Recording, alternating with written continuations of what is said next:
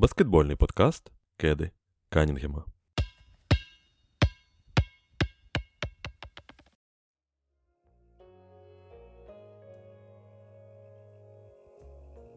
Тож, друзі, повертаємося до нашого непрямого етеру, і я думаю, що всі вже встигли трошки засумувати. Подкастів досить довго вже не було. Така собі була пауза. Їздили у відпустку, якщо можна так сказати. Е, Звісно, ні. Але продовжується міжсезоння. Особливих новин, як таких, поки що немає. Всі завмерли в очікуванні, коли там щось трапиться таке, я не знаю. Трапиться щось до початку сезону із цим е, замкнутим трикутником е, Лілард, е, Гарден і Сіакам, а туди можна також докинути. Е, Вони все сидять десь там у себе на, на валізах, і нічого не, не відбувається. Просто там якісь е, ліниві слухи. Е, І відповідно всі чекають просто початку сезону у NBA, тому що залишається то не так і багато часу, але поки що всі лише готуються до тренувальних таборів, новин як таких немає, і це ідеальний момент для того, щоб зробити мейлбек. Я робив оголошення у себе в телеграм-каналі. Ви скидали свої питання, хто захотів. І зараз ми з е, Іваном спробуємо на них відповісти. Але спочатку, Іване, я радий тебе чути із поверненням. Е, Всіх вітаю. Всім, е, всім доброго ранку, дня чи вечора, в залежності від того, коли ви нас слухаєте. Е, Раді знову бути з вами на зв'язку. Е, Дякуємо за всі питання. Питання були дуже цікаві. От серйозно, е, е, таких там дурних питань. Типу, а що робити Ліларду не було, бо всі питання, які сьогодні розглядатимемо, як на мене, мають е, взагалі бути однією з тем якогось можливо подкасту, але ми будемо намагатись так стисло і е, інформативно відповісти на всі питання. Сподіваюся, всі будуть задоволені. Згоден. Але спочатку, перед тим як перейти безпосередньо до нашої розмови і до питань, звісно ж, як ви вже зрозуміли, мова піде про головного спонсора. А головним спонсором абсолютно усього, що відбувається, є наші збройні сили. Вони останнім часом постійно нас намагаються тішити.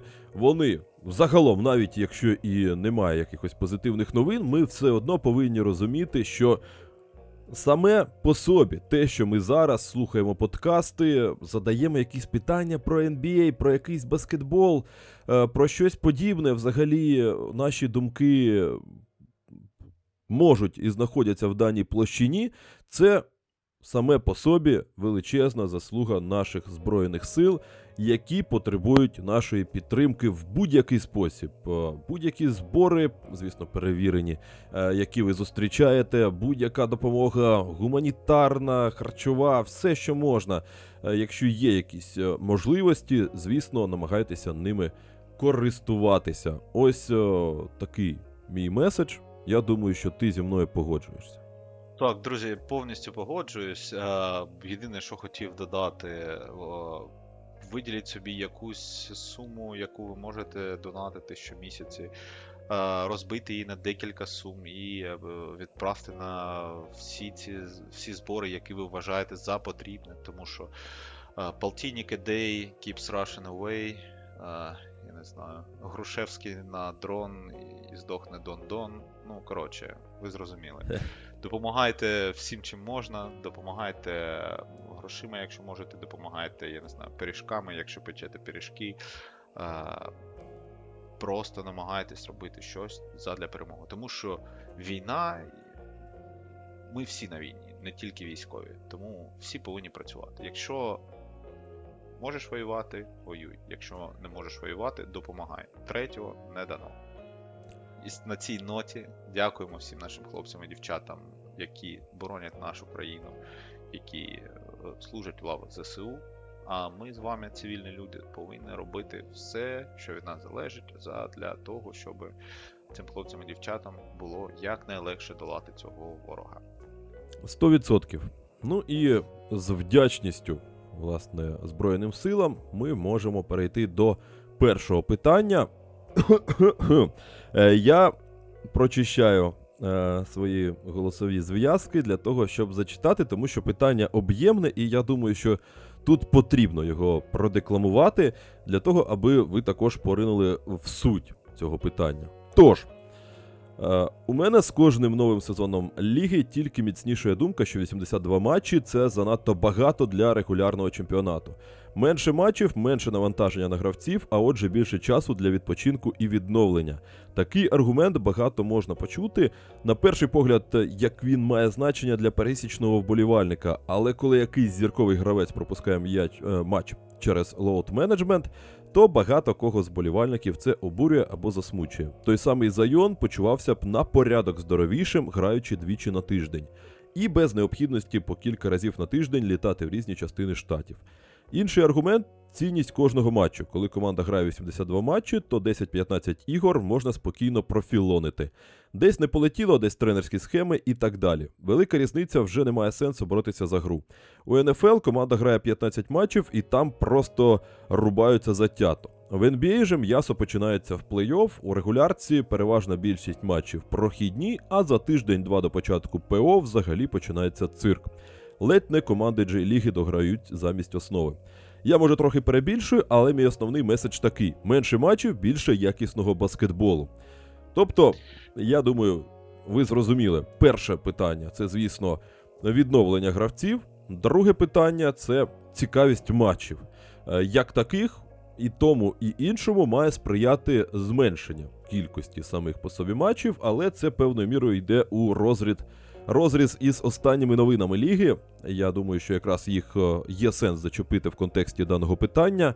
Про load management, якраз про штрафи для зірок, е, які визначені, я так ну, буквально швиденько про нагадаю, визначений список зірок е, на основі того, скільки разів вони і взагалі потрапляли на матч всіх зірок і в символічні збірні, і вони не можуть без поважної причини там е, вдвох або більше там пропускати матчі на національному телебаченні. За це передбачені штрафи, і чим більше е, порушень, тим більша, більша, більша сума штрафу. Ось так. Е, І тепер, напевно, давай з тебе почнемо. Я тут і так загнав телегу, тому давай з твоєї ну, думки. Ну, давай так. Давай будемо трошки конкретнішими. У, у новому CBA це що таке CBA? Collective Bargaining Agreement, тобто це договір між профсоюзом гравців та лігою, а, саме НБА як організація. А, у цьому договорі а, вказано, що зіркові гравці, по-перше, не можуть пропускати домашні матчі. О, ну, виїзні, вибачте, виїзні матчі без поважної причини. А поважною причиною може бути е, травма або ну, е, якась ситуація в родині, це теж може розглядатися як поважна причина. Тобто там е, ось, ось це перший такий дзвіночок, що виїзні матчі саме. Тому що ну, на домашніх матчах там зірки намагаються грати для своєї публіки, для того, щоб там домашня публіка їх бачила і була задоволена. А от виїзні іноді вони пропускають. Ну, тобто там Леброн приїжджає кудись там, я не знаю, В Юту Детройт. і або в Детройт, да, і ви- вирішує, що можна трошки профілонити.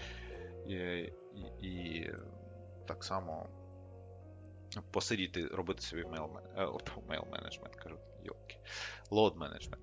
Але, по-перше, є виключення. Ці виключення там є кілька параметрів на виключення. Тобто, це а, ветераністі ветерани, які відіграли в лізі там більше там.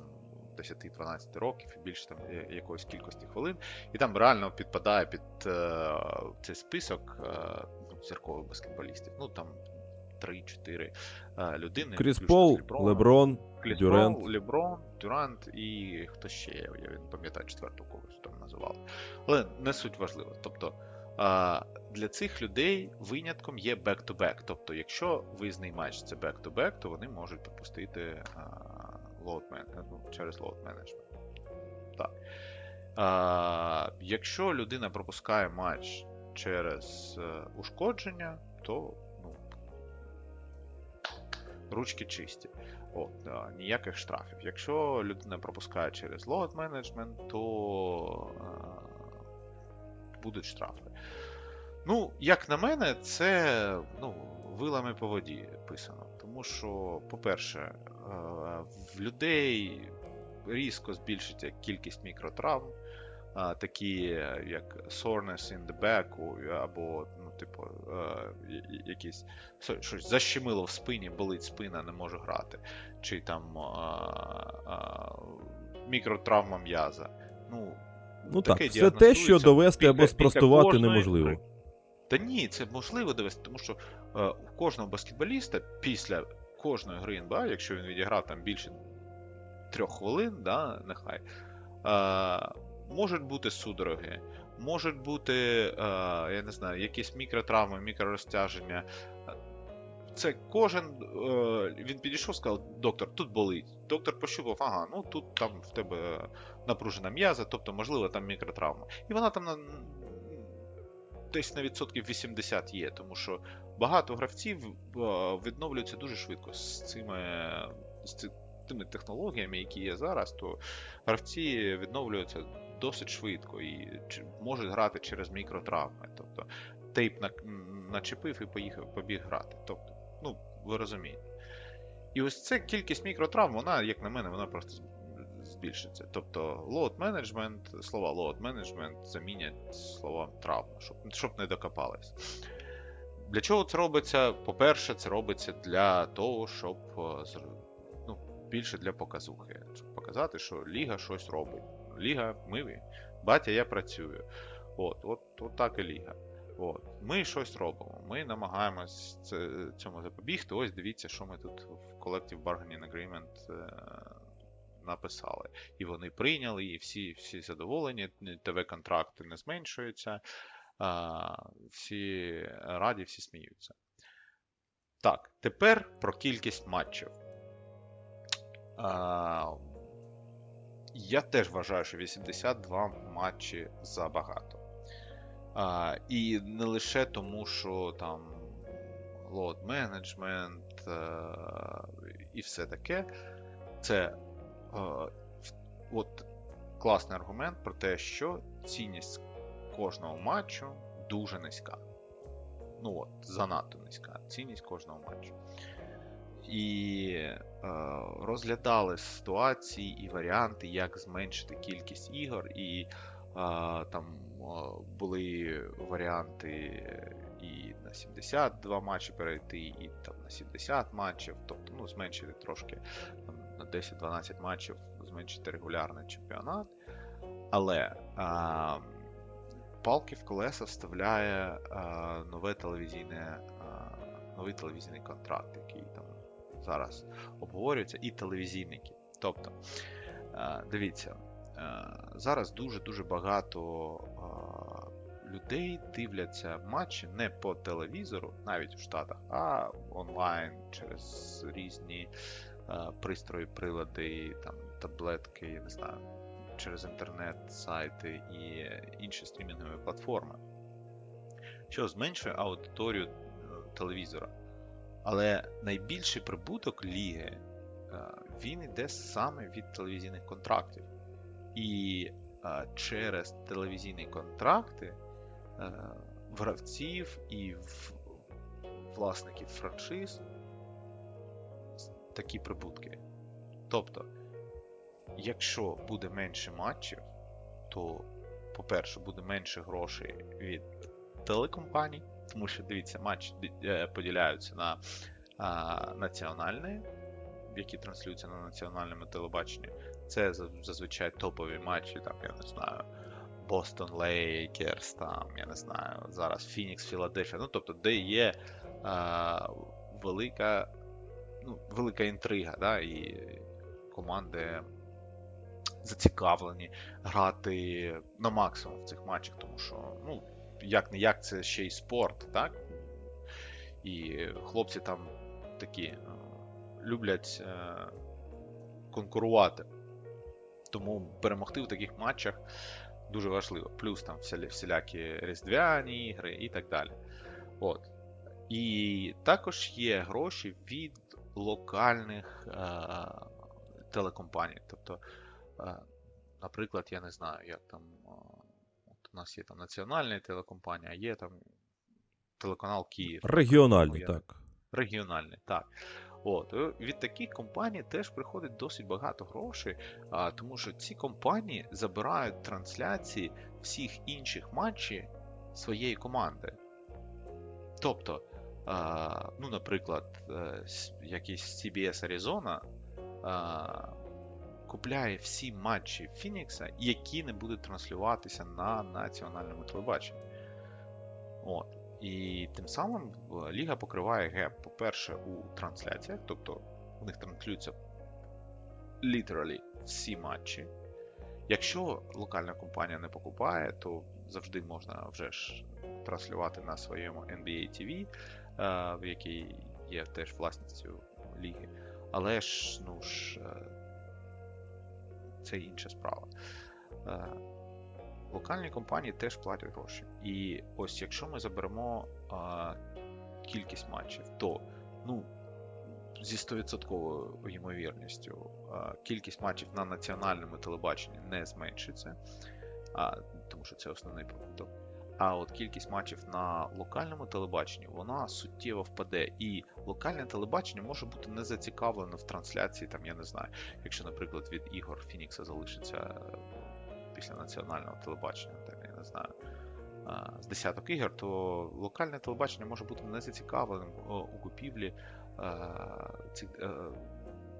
ці- частки 10, 10 матчів, так? Тому що, по-перше, ну, сезон довгий і на весь сезон розтягати всього 10 матчів, це не дуже і то і цікаво. От, е, тому Тому я думаю, що 82 матчі це наша реальна перспектива на наступні е, декілька років, поки буде е, в силі цей новий ТВ-контракт. Я думаю, що так, я з тобою погоджуюсь. Е, Я б ще додав е, і з приводу load менеджмента, і з приводу е, ну, реальної кількості матчів. Тому що насправді так, напевно, в ідеальному світі було б круто, якби матчів там було дійсно на 10-15 менше, але. Реальність вона дійсно така, що 82 матчі, від них ти ніяк не відкрутишся, і тому навіть е, профсоюз е, ніяк навколо цього не танцює і жорстко не продавлює свою повістку. Вони начебто і хочуть, але кожен раз, як бачимо, продавлюються і ось такі е, типу анти. Скажімо так, баскетбольні, так, проти гравців направлені по, по, по більш жорсткі правила менеджмента, і додаткові турніри, які начебто мають мотивувати гравців, не змінюючи кількість матчів, але е, більше викладатися так, у кожному матчі і збільшувати ось цю саме е, вартість одного конкретного матчу. Е, посеред сезону мається на увазі той турнір, який має відбутися. Тому Так, так, так. Я, я хотів сказати Так. про це, але якщо ти підняв вже тему, то поясни, що, що ж то за турнір, щоб що, що ж то за турнір, щоб е, людям було зрозуміло. Ух, е, чесно кажучи, я там теж поки, ж- поки з'ясовував всі деталі. Гаразд. Я, я, я, я тоді швиденько, там буквально в двох словах. Давай, давай. А, ти. Коротше, е, що вигадали? Е, так, такий собі mid-season tournament, е, тобто ну, сезон, турнір всередині сезону. Він буде гратися у спеціальні дні, тобто він буде гратися по четвергах, якщо я не помиляюся, у чи то Ну, конкретні дні. Ну, гаразд, у грудні, чи, чи то у грудні, чи то може у січні, ну, коротше, десь там. От, буде гратися по четвергам. Тобто команди були розбиті на групи по 5 команд. От, тобто 6 груп усього. Були розбиті на групи, виходячи з а, їхньої, їхнього положення в минулому, року, в минулому році. Так само по конференціях. От. Е, і від кожної групи виходить переможець цієї групи. І ще дві е, команди виходять, е, так би мовити, wildcard, найкраще з других місць. От, е, щоб було, ну, по суті, по 4 від кожної конференції. Потім граються півфінали, і фінал грають, е, граються у е, Лас-Вегасі. От, фінал е, це буде, до речі, 83-я гра для команд, які вийшли в той фінал. Тобто ми навіть збільшуємо трошечки. Так, я, до речі, матчів. хотів це сказати, да. От, це 83 буде гра. А переможець е, е, турніру е, отримає грошовий приз і ну, кубок цього mid-season турніру. І грошовий приз це півмільйона на кожного е, гравця команди. А, Незалежно від того, скільки він хвилин відбігав, був в заявці е, команди на, на сезон. І ось, будь ласка, тобі півмільйона. І я вам так скажу. Для гравців, для, скажімо так, для 80% гравців Фінікса це буде суттєва сума. Та ну так. Це От, тому що 25, так, гравці на мінімальних контрактах, гравці там на двосторонніх контрактах. Для них це ну, гігантські гроші. Ну, скажіть, для кого півмільйона доларів це не гігантські гроші. Навіть якщо ти там заплатиш з них, не знаю, 40%, ну нехай, нехай буде 300 тисяч доларів ти отримуєш за те, що ти виграєш а, там. Скільки 6 матчів треба виграти, щоб отримати це. Ну, я думаю, такі команди, як там Phoenix, там, Бруклін, наприклад, чи хто ще Філадельфія, а, можливо. Ну, я взагалі команди будуть мотивовані, так? Нехай там суперзірки і не буде їх мотивувати там півмільйони. Можливо, їх мотивуватиме те, що вони там вперше в історії виграли цей mid-season турнір, який ну, планується, що буде ну, трошки. Трошки побуде тут, якщо як мінімум 3 роки вони е, будуть грати, а після трьох років будуть вже робити висновки. Чи ну, щоб виборка була, вибірка була е, досить суттєва, щоб можна було робити якісь висновки по тому, чи, чи це взагалі працює, чи це взагалі людям цікаво, чи ні. Е, але е, це буде робитись у, там, у другій половині сезону. Це точно. Це буде робитись для того, щоб підвищувати цінність саме матчів у другій половині сезону. Ну і я вважаю це досить цікаво для того, щоб подивитись, е, що з цього буде. Тому що ви пам'ятаєте, і, і про на плей-ін плювались, але по факту вийшло дуже цікаво, і всі з захватом дивляться, як вже не 8, а 10 команд е, борються за право вийти в плей-офф.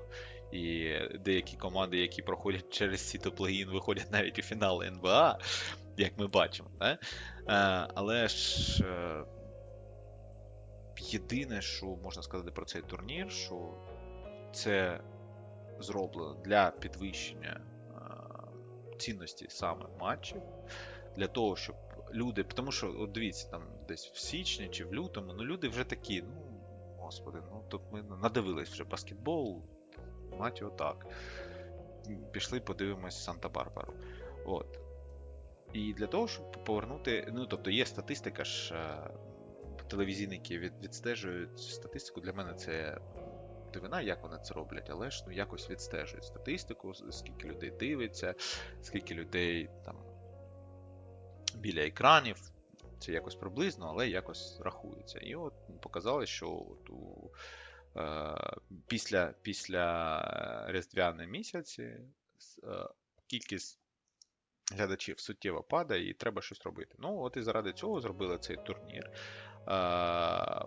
Зробили спеціальні дні для цього турніру, щоб цей турнір можна було відокремити від е, звичайної прохідної гри по вівторках. Е, це була не звичайна прохідна гра по вівторках, а була дійсно е, цікава гра за якийсь там особливий результат. І от подивимось, як воно то буде.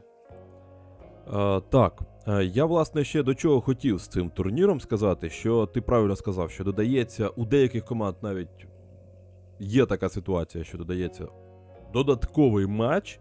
е, Навіть не 82 гри, а 83, і все одно з'їдає все це профсоюз, тому що ну, у них просто дуже слабкі позиції, бо бабки. Бо тупо бабки, вони так само. Бабки капають такі, що вони і щасливі грати з Так. 93 гри, аби продовжували капати. Е, Ну, тому- що Тому так, тому просто Леброн буде казати про те, що потрібно там е, давати відпочинок, але це просто бла-бла, тому що насправді він так само розуміє, що потрібно грати, потрібно грати на міжнародному телебаченні, і плюс, е, ну на національному я маю на увазі. Я що хотів сказати. Тут же ще важливо, що, що NBA вона позиціонує себе як міжнародна дуже ліга, яка, на відміну від там NFL і MLB, які там є суто національними, але при цьому на ось цьому багажі традицій вони можуть грати з позиції сили. У них доходи шалені, тому що що б вони не робили, вони все, все одно будуть ходити, все одно будуть дивитися, все одно все буде. NBA, програючи конкуренції всередині країни, вони дуже багато в останні роки, там у 21 столітті, е, вони виходили на міжнародні ринки, вони дуже сильно там пушили свої. е, Там Азію, Європу і так далі, за- залазили в усі поки не дірки. стався Деріл Морі. Е, І ну, через це саме вони не знаходяться, можна сказати, в позиції сили. От вони не можуть так, як там MLB, ну, блін. Будемо робити, що захочемо, все одно будуть дивитися. Е, Тут потрібно прогинатися, тому що азі... якихось китайців чи там, е, не знаю, європейців не цікавить, які там проблеми у Леброна, чи там е, у Дюрента, чи у Яніса. Ну, Хочуть дивитися Е, на, на Келі Убре, хочуть дивитися на так. Леброна і Карі, так. Е, Тобто, Тому вони не настільки заглиблені, там, як ми, вони не розуміють взагалі, що таке load management. Е, Але на них тримається оця фінансова піраміда е, світу NBA, і тому всі ці жорсткі міри проходять, і вони реально візуються ніяк е, там кістками не лягає профсоюз гравців. Хочете турнір? Нема, нема проблем, буде турнір. 83 матчі, 83 матчі, якщо потрібно. Просто я, я думаю, що я думаю, що е, скорочення матчів пропорційно відобразиться на зарплатнях гравців. Так. Тобто, якщо ми скорочуємо там, я не знаю, на 15% е, кількість матчів, то от на 15% урізаються гроші гравців, тому що вони отримують половину, так? От. А, ну, так само, як і в- і тому ну, гравці не дуже. І то, і дивіться, урізання кількості матчів це, не лише е, ТВ-трансляції, це і квитки не продані на ці матчі, це і е, мерч, це і всякі фудкорти, і е, е, е, віп-ложі, і все інше, яке теж не продано на ці матчі. А піднімати ціну ще на, ну, наприклад, якщо в Детройті піднімуть ціну на квитки, то там взагалі ніхто ходити не буде. Так, там у Сан-Франциско, е, де грають Warriors, там ну, грошей багато людей, там будуть ходити. Навіть якщо там на 15-20% ці- ціни абонементів піднімуть. Але ж ну, не всі Сан-Франциско, не всі є Сан-Франциско. Тому для багатьох команд, ну, наприклад, я не знаю, для Філадельфії домашні матчі це суттєво, це суттєвий прибуток. І, або для Нового Орлеану, який взагалі на маленькому ринку, для якого, чи для Мемфісу, для них скорочення кількості домашніх матчів може призвести до того, що просто франшиза стане невигідною. От і все. Ну і плюс мені здається, що ось так, чисто тут вже моя думка, що ось ця мантра про те, що буде більше. Про важливість кожного матчу, так. А ось е, перший момент про те, що гравці будуть свіжішими, буде менше травм, воно можливо так е, в певному. е, В певному моменті, як ти правильно сказав, там е, мікротравм, е, м'язових травм, якихось стресових е, пошкоджень і тому подібного. Але я б не очікував, що воно буде реанімувати якихось людей, які зараз е, вважаються такими Кавай, Пол. Джорджа. Так, ну Кавай, Пол Джорджа. Девіса і, і ось менеджери, всі менеджери, да не вилодом, вилод. Фу ти йошкін кот. Не можу я це. Так, скоромовка для не- Не, не змогли. Спро- спробуйте ви, друзі, і запишіть нам е, аудіо, е, чи змогли ви це зробити. Тому навіть якщо скоротять, е, ті, хто пропускав, вони б так само сиділи. Кавай і Девіс, вони б так само сиділи і пропускали б рівно стільки ж при 80 матчів, чи при 50, чи при, чи при 40. А ті, хто грав, е, як Яніс, там якийсь умовний, так йому так він так і грає так і буде продовжувати грати. Тому тут мені здається, що це скоріше просто зручний момент е, натягування деякими гравцями сови на глобус. Що, типу, ось я травмований тому, що потрібно зробити менше матчів. Хоча насправді це просто спроба вибити собі е, там додатковий відпочинок, щоб ще, ще більше лот-менеджерити самого себе. Е, Але насправді це не настільки критичний е, момент, як здається. Тому буде більше можливо м'язових травм, але знов таки ми живемо не у Більше не буде. А? Більше не буде. Стільки ж. Так, ну так, ну плюс-мінус я маю на увазі, але з тими досягненнями в е, технологіях і в медицині, які є зараз, е, все одно гріх жалітися е, сучасним гравцям. Я думаю, що так, саме з контексту цікавості матчів можна розглядати питання кількості і її зменшення.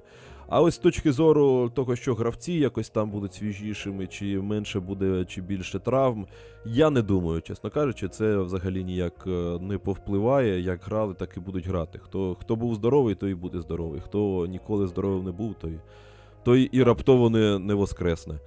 Ем, Інтенсивність гри збільшується. Ну, тобто, ну, якщо просто для, для цікавинки подивіться баскетбол з 90-х, ну багато.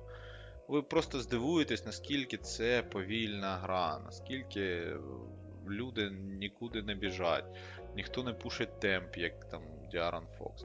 Е, Гра змінюється, змінюється фізична підготовка хлопців. Вони набагато більш атлетичні, вони набагато більш е, е, скілові та е, швидші. Ну, е- елементарно. От. Більше з них стає ну, саме професіональними, професійними атлетами. Так, е, ніхто не нюхає кокаїна. Якщо нюхає, то він надовго не затримується в лізі. От, е, ніхто там не, не, гуляє всю ніч, як Сем Касел, а потім не виходить на, на майданчик і, і не розриває Стіві Френсіса. Ну тобто.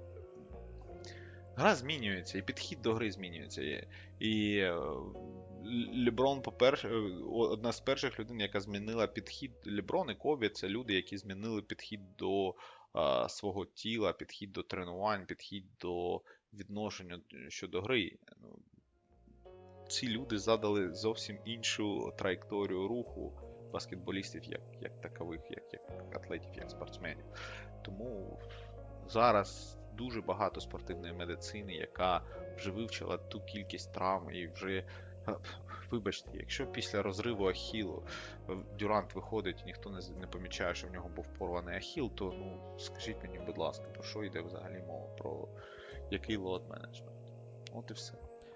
Ну тож, тож я думаю, що загалом ми зачепили це питання в контексті. я думаю, ми е, е, вирішили коротенько, а насправді півгодини. Ні, ну це нормально. Ну тут е, таке питання, що мені здається, навряд чи ми, тим паче, ми е, навряд чи змогли б там коротесенько це підсумувати якось.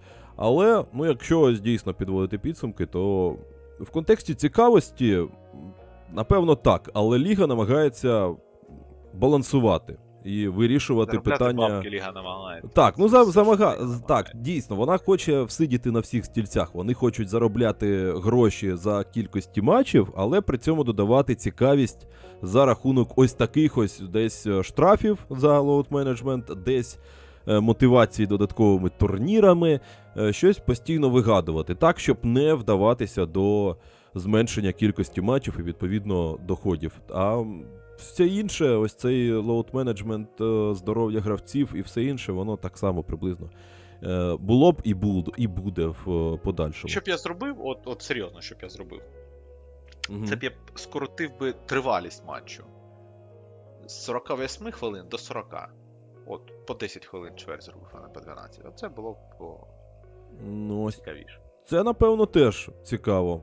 Тут я насправді навіть і не думав про такий варіант.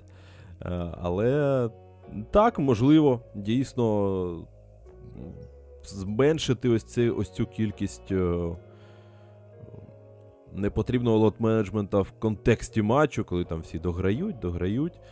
І ми частіше будемо більше бачити лебронів. Це було б цікаво. Ось хіба що так. Е, ну, окей. Е, з load менеджментом начебто розібралися.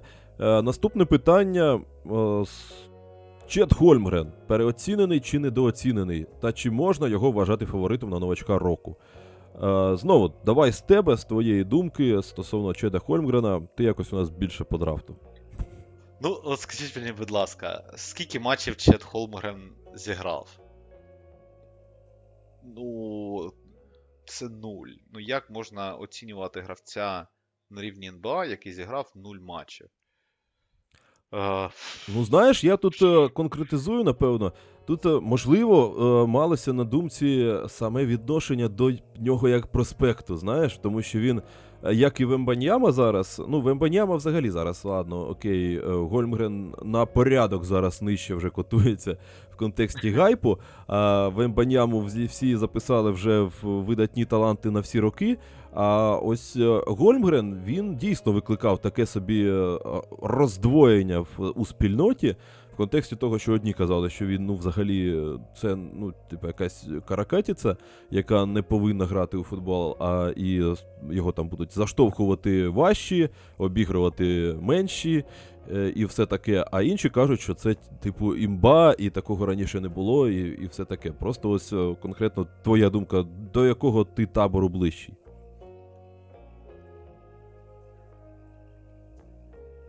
Ну, по-перше, в мене таке враження, що хайп навколо Венбанями а, через, саме через Хольмгрена, да? тому що він був таким першим відкривачем цих чудо-юди. Прототипом першим, трис- да? версія 1.0, так, так, знаєш. так. Так, е, е, чужий з планети, коротше, з якоїсь там інопланетянин, марсіанин. З 3,5 метри розмахом рук. Тобто. Йому. Ну, дивіться, коли Дюрант приходив в лігу, то е, його вибирали лише другим, лише тому, що думали, що та що там цей худосочний молодець взагалі зможе зробити. От, а він там 150 на, на грудь бере, штангу піднімає. Тобто, те, що, те, що він худий, не означає, що він слабкий. Так? Він може бути сильним і худим. Так, йому там масошки багатирської треба піднабрати, і, як ми бачили, то він піднабрав. Так, Та, цього та. року ним за- займалися. Близько цього року. З 10 фунтів, щось типу такого, чи щось більше навіть було. Я так, таку інформацію Ну, коротше, суть, суть не важлива. Суть те, що він е, займався тим, що е, розбудовував своє тіло. І це нормально, це правильно для баскетболіста. Подивіться, всякі там Мохаммеди Бамби теж приходили худими і думали, господи, де його вітром здує.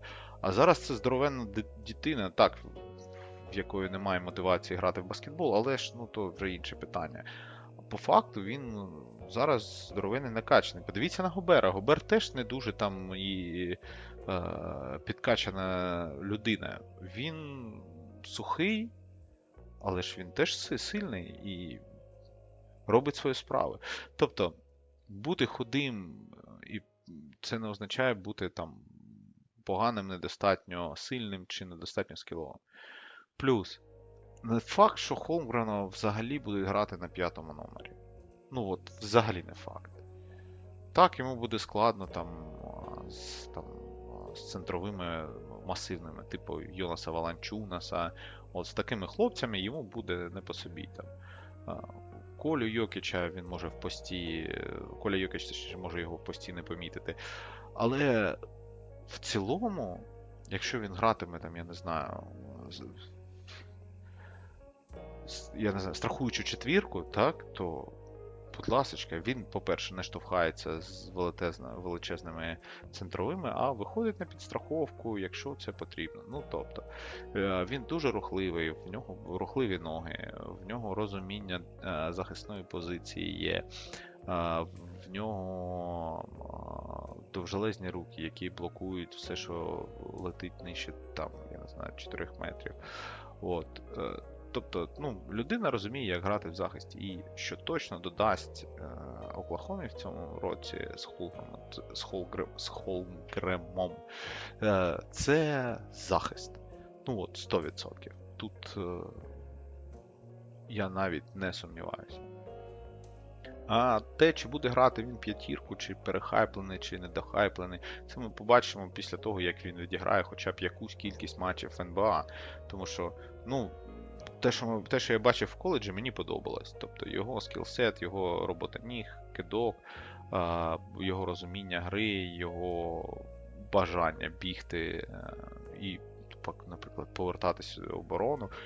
Іноді там є десь е, гуляє відос по е, інтернетах, як Холгрем е, переганяє якогось захисника, повертаючись назад в оборону. Ну тобто, людина, людина хоче грати, людина вміє грати, в людині е, голова на, на плечах, все нормально, він думає правильно. От. Тому подивимось, чи, чи ти перехайплений, чи ти не дехайплений. А, а як щодо питання, чи він є претендентом на новачка року, так, я вважаю, що він один е, з претендентів на новачка року, і я більше скажу, е, як на мене, він в топ-3 претендента на новачка року. Ну так, напевно, е, все ж таки я скоріше згоден, аніж ні. Я загалом я скоріше в таборі тих, хто сумнівається в подібних талантах. Я не сильно люблю і е, там намагаюся в будь-якому разі виступати в такому собі більш нейтральному ключі і у відношенні до Гольмгрена, і у відношенні до Вембаньями. Тому що ну просто я не, я не особливий е, шанувальник підходу такого до е, оцінки талантів е, гравців, але факт залишається фактом. По-перше, буде дуже цікаво спостерігати за Оклахомою, де, умовно кажучи, центрового буде грати там Робінсон Ерл, у якого там ну, трошки більше двох метрів, здається, зросту. 2,06. Е, А поруч буде бігати Гольмгрен, у якого там більше 7 футів зросту, е, десь на позиції форварда. Ну, а по-друге, е, в цьому і суть. Насправді, Гольмгрен в контексті новачка року у нього дуже серйозні переваги. По-перше, рік він провів у системі вже е, NBA. Так, Так. він не грав, але він був з командою, він е, займався вже з тренерами NBA. е, Фактично весь рік там так чи інакше його ж готували. Його готували знов таки. Він вивчав тактику, Так, він ну, Все це. ну, прокачував не тільки тіло, але й мізки, тому що з ним працювали, йому по- показували відео, він на на командних розборах був. Він, ну, а він не, не дурна людина. Ну, повірте мені, ну, з тих е, інтерв'ю, які я бачив, в- нього все в порядку з головою. Він там не хей-гей хлопець. Він дуже такий, е, як, як це сказати, зрілий на свій вік. Так, ну тобто в голові він вже гравець NBA, на відміну від багатьох футболістів, які зараз будуть е, новачками. Та баскетболісти грають в NBA. Та ну щось так, я вибачаюся. Це е, мегаго у мене в голові. Е,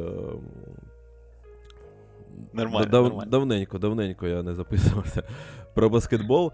Е, вже звичка. На відміну від багатьох баскетболістів, які зараз будуть у нас виходити е, на майданчик як новачки, Гольмгрен в цьому плані вже більш зріла людина. І по-друге, ну мені подобається загалом те, як е, у Оклахомі відносяться до розвитку гравців. Вони шукають їм дуже, дуже активно позиції і ролі. Тут немає такого, щоб хтось за свою там систему якусь чіплявся і намагався під е, переламати гравців під е, те, те, що він там бачить. Е, навпаки, ти пробуєш е, того нещасного Джоша Гіді. Ну, спробуй, спробуй зіграти центра. Чому ні? Джош Гіді багато грав п'ятого номера навіть в минулому сезоні. Ну тому що, ну а чому б ні? Давайте спробуємо. Чому окей. Е, Може, може, щось з цього вийде цікаве. Давайте Робінсона Ерла, давайте ось туди, а давайте того зіграємо так, а цей буде ось так. І тому я впевнений, що тут не буде спроби загнати в якісь рамки того ж Гольмгрена. Йому нададуть абсолютно всі можливості і знайдуть дійсно позицію, на якій він приносить макс- максимум користі. Тому мені це багато в чому подобається, і я що вважаю так. Тут е, в цьому плані я також приходжу до того, що він буде серед е, найкращих гравців.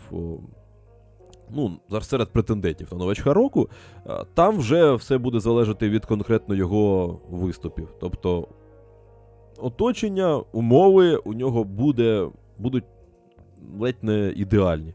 А ось далі вже, як то кажуть, тобі карти в руки, намагайся щось продемонструвати. А, окей, наступне питання. Я думаю, що тут з Гольмгреном більш ніж достатньо. А, Три або п'ять найкращих авторів або журналістів про NBA, яких варто почати читати. Ну, давай знову з тебе. Я, тобі, я просто хотів сказати е, перед тим, перед тим, як е, перейдемо до твого варіанту, що це, це питання мене трошки закинуло в глухий кут, тому що я зрозумів, що я не так багато став читати. Тобто років 10 тому, можливо, навіть там 7-8, я читав прям дуже багато про NBA. А зараз ну просто настільки змінилася епоха, що і стало менше чтива про NBA, і більшість о, авторів вони переходять у різні інші формати: у подкасти, у відео, у все От. таке інше. От. І тому ось так от мені раптово з'явилися труднощі з таким питанням, яких варто почати Ну- читати. Не слухати, не дивитися, а саме читати. А, ну, по-перше, варто, якщо ви ще не почали, варто почати е, відомого українського автора Єгора, Єгора Старкова. То... Ну, такої. Слухав, я читав його. Такий. От, гаразд. Дивіться, по-перше, е, не треба читати за перебрика нікого взагалі. е, На нуль їх помножувати треба. От. Е, По-друге, е, якщо ви хочете дійсно отримувати інформацію з перших джерел, то треба читати англійською мовою. А, тому що хто б там, що б там не перекладав на які б там діалекти і так, і так далі, а, все одно це буде не те. А, якщо ви бачите, я сам часто використовую англійські такі, які вставочки, і мені іноді легше висловитися а, англійською мовою, лише тому, що я читаю, ну, скажімо так, от я зараз теж читаю не дуже багато, і, а, а слухаю, більше слухаю в подкастах. От. Е, тому ну, треба читати або слухати англійською мовою. Тоді ви ближче до першого джерел. Це не факт, що інформація, яка там дається, повірте мені, я слухаю багато і читаю ну, досить багато. Не факт, що інформація, яка там дається, взагалі буде претендувати на щось там, е, на супераналітику і так далі. Е, В англійській, в американській пресі дуже багато саме розважального контенту про NBA. Всі ці Стівени Ейсміти, е, з яких всі сміються, це виключно розважальний контент. Всякі Шейдони Шарпи, Шакіли Оніли, Чарльзі Барклі і так далі. Це розважальний контент про НБА. Е, Аналітичні гіки ті, які там копаються в якихось там статистичних показниках. Е, це теж присутнє, але цього дуже мало, і це більше там на таких платформах, як Reddit. От. Ну і є аналітичні е, товариші, є е, аналітичні журналісти, які е, зараз намагаються міксувати розважальна е, робити такі розважально-аналітичні шоу чи писати розважально-аналітичні статті.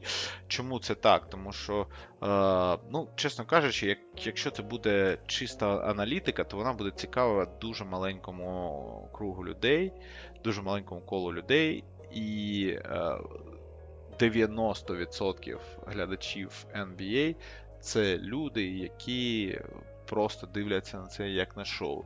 Це люди, які кричать, е, що я не знаю. Джоел Ембіт MVP. Ну, я я жартую а вже ж, ну, але ну, ви розумієте, про що я. так? Це це люди, які кричать: О, Келі Убре забив там 30, щось я багато сьогодні згадую Келі Убре. Ну просто очок, свіженькі, там. свіженька новина. І він, він, він, він без, і він без контракту. Так, то, то, і він тільки ж підписав контракт, ось чому. От. Е- до речі, Келі Убре підписався на мінімалку з Філадельфією, хто не знав. От. Е- і, так само, ну, ті, це це ті ж самі люди, які е, кажуть, що Деміан Лілард це game-changing гравець е, в будь-якій новій команді, окрім Портленда. Чи... Ну, тобто, це люди, які не заглиблюються далеко, які більш схильні е, до такого. До загальної думки про зірок, що багато забиваєш, значить зірка. От.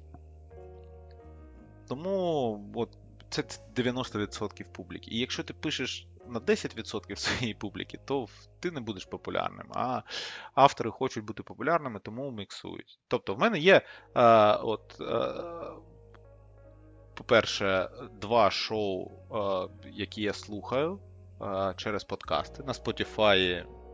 Дякувати Spotify, цей, що він є в Україні, ви теж можете послухати. По-перше, це Зак Лоу.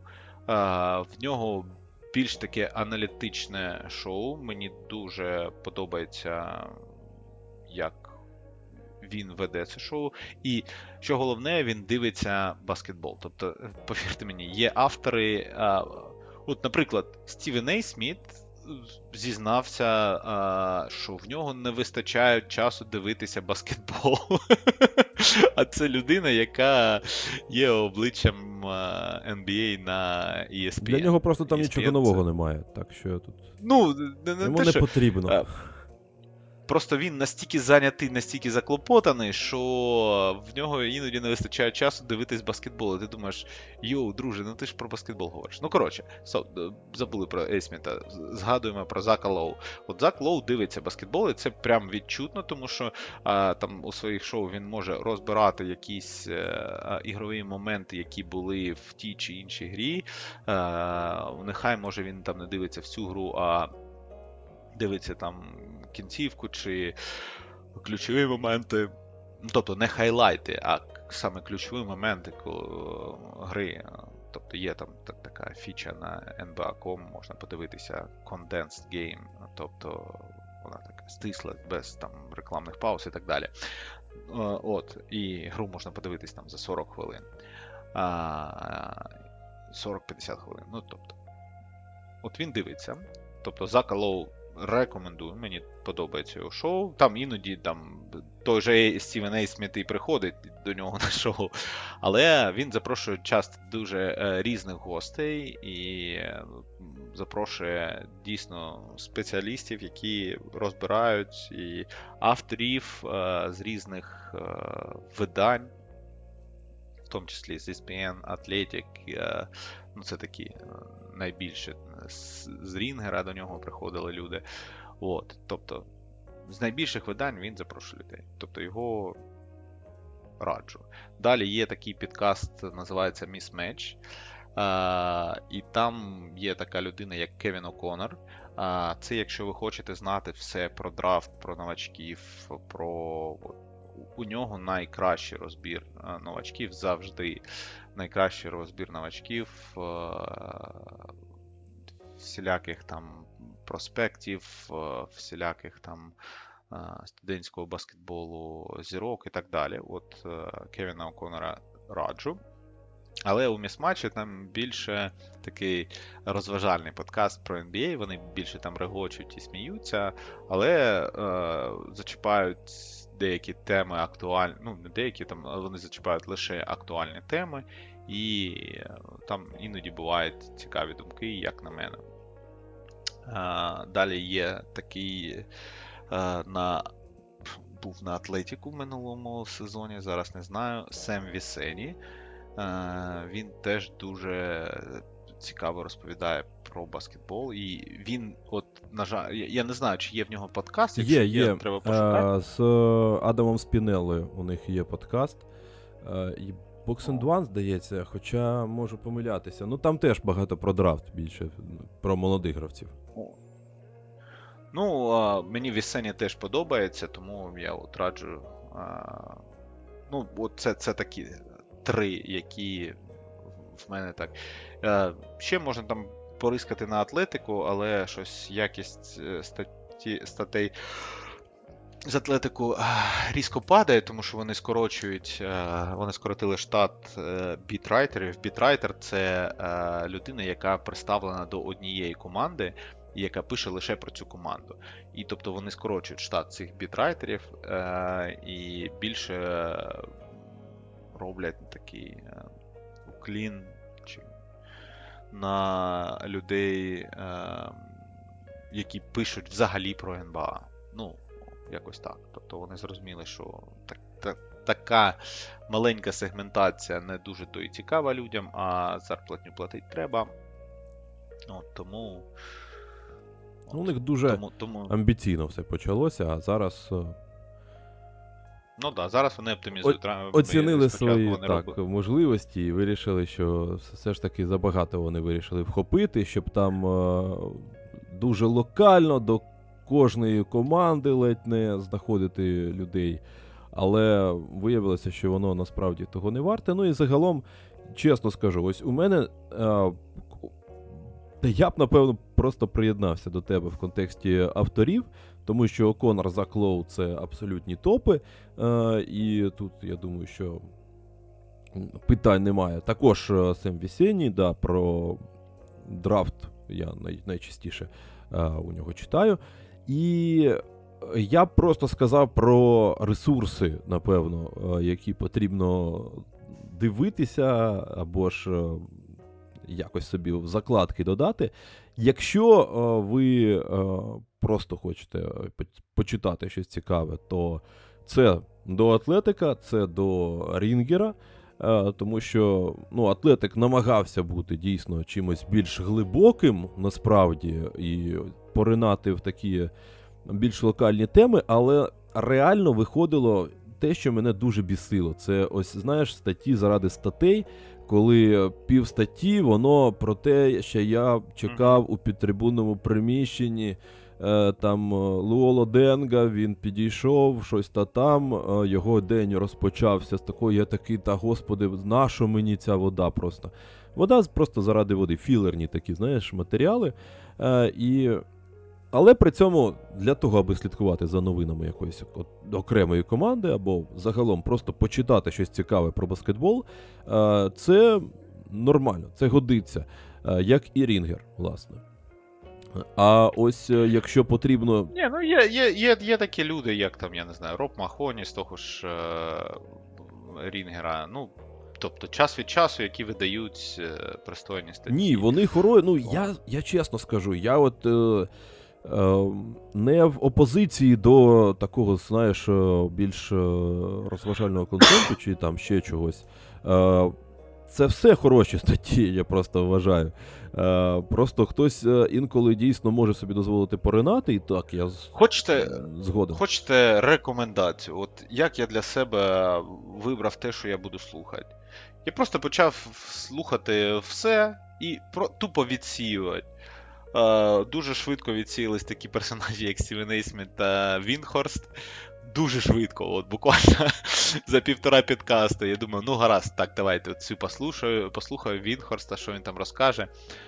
Така чуш, думаю, ну гаразд, то може один підкаст. Потім бам-бам-бам, другий підкаст починається те саме. Я думаю, та ні, все, про Вінкарста дякую. Е, всілякі там Вожнаровські, всілякі там. Я не знаю, Ейсменти так само відсіялись. А, але, ну. у- Все, ну, тобі, там, я не знаю, Spotify підкидає щось там на кшталт того, що ти слухаєш, і ти далі слухаєш. Ну там у Атлетіка, у Атлетіка, до речі, е, класний підкаст. Там вони кожен день е, випускають там е, Daily Dean називається. От, і там просто розповідають про, ті матчі, які відбулися, про ключові моменти в матчі, і що там таке такого відбулося. І це дуже класно, тому що, наприклад, я там зранку їду на роботу. Ну, слухаю цей Daily Ding, розумію, який матч був цікавий, ставлю на закачку, і ввечері я його дивлюсь. Тобто, ну, це ось цікавий момент, який є ще. Там, ну, на на, на, Spotify є такі там The Athletic Podcasts, і в них там все. І ви там, і, і вони там іноді дійсно цікаві подкасти випадають, іноді там просто про а, те, що про те, як е, чорним мало платять в НБА і так далі. Ну, але бувають толкові. От, а взагалі, щоб розумітися на баскетболі, треба просто дивитися баскетбол. Чим більше ви дивитесь баскетболу, тим більше ви розумієте, що не так з цією людиною, а що так з цією. Чому Макденіелс, той, що з. Боже, з Міннесоти, гарний захисник, а його брат не дуже. От, І це зрозуміло, просто подивившись матчі просто подивившись на те, хто як грає, хто як. Е, ну, ну блін, ну. Це це, це треба бути ідіотом, щоб не зрозуміти, хто хто гарно зіграв у цій грі, а хто погано. І, а, Але деталі ти починаєш розуміти вже згодом, і ти просто стаєш е, краще обізнаним у грі, просто дивлячись баскетбол. Це от, 100%. Плюс коментатори, які е, зараз є там у, на національному телебаченні, іноді дуже і дуже толкові. І в минулому тренери, ну, тобто, в минулому гравці, які розуміються на грі, які, ну, яких цікаво слухати. Мій улюблений це Річард Джеферсон, якщо пам'ятаєте, такий був е, гравець, е, грав в Нью-Джерсі, і в Клівленді з Леброном, такий лисий дядька ну, неймовірно кумедний, неймовірно цікавий. В нього купа історій про все. Він неймовірно а, легко розповідає про те, чому зараз зіграли так, а не так. Ну, тобто, просто слухайте перші джерела. А, перші джерела це завжди ті джерела, які близько до подій. Тобто американські. Ну, це стовідсотково. Тут е, мені здається, що за будь-якої можливості, навіть з будь-яким е, рівнем англійської, у мене там, наприклад, також не не ідеальна англійська, але так, щоб на рівні собаки, я розумію, про що йде мова. Е, тому, Але при цьому для того, щоб розумітися і дійсно бути в контексті, потрібні саме першоджерела. Ну і я б ще додав там, е, наприклад, звісно, якщо дійсно потрібно щось там глибоке е, і локальне, наприклад, то це у блоги, наприклад, якісь там на SB Nation, де там автори на голому так, ентузіазмі так, так. розбирають багато деталей. Ну, ось там дійсно. Е, намагаються лізти і в статистику, і все інше. І плюс я б додав буквально два канали, які мені постійно випадають: це By Means Basketball на Ютубі і Sinking Basketball. Sinking Basketball класний. Sinking Basketball прям топчик. І у них подкасти також є. Там вони також чіпляють різні кру- ну, круті команди. Тому там ось дійсно навіть без англійської чесно можна. кажучи, От, чесно кажучи, Think Basketball, я я слухав подкаст, але це ну дуже складно слухається, тому що вони там оці технічні деталі, статистичні деталі, вони проговорюють, і це не ну завжди ну, так, так. на слух сприймається дуже е, легко. Але от YouTube канал в них просто. Прям топчик, ну от серйозно. Ще є, е, от якщо ви хочете роз, е, розбиратись саме у тренерському аспекті гри, і є такий Basketball Breakdown. А, до речі, так. От, От, Там то, теж цікаво розбирають і гравців окремих, і комбінації якісь розбирають. І, ну, тобто, подивіться, якщо хочете там технічні деталі а, тренерської роботи подивитись, або а, технічні а, деталі якогось гравця. Там, наприклад, там того ж Саша Візянкова розібрали. По, я не знаю, якщо не по кісточках, то там по волосинках так точно. Тобто всі його плюси-мінуси вскрили. Дуже цікаво. Але знов таки англійською, тому. Ну так. Ну і я б, до, до речі, забув про коуча Деніела. Е, Це також, якщо. Ну, е, так. якщо, якщо Це- це- це але теж там цікаво. також е, досить рідко виходять відео. Ну, але це ось такі. Це YouTube, це подкасти, це ось така градація піраміда, скажімо так, ресурсів, такі як Рінгер, такі як атлетики, такі як блоги на SB Nation по рівню, скажімо так, заглиблення. Е, І ось. І, власне, саме там можна якось шукати якусь потрібну інформацію. Починайте з подкастів, тому що це легко, ти їдеш кудись, слухаєш Так. і просто не замислюєшся. Згоден. Е, Тому тут багатий вибір, насправді. Тут навіть 3-5 не вибереш. Тут дійсно потрібно все це перелопачувати, знаходити для себе щось е, реально цікаве.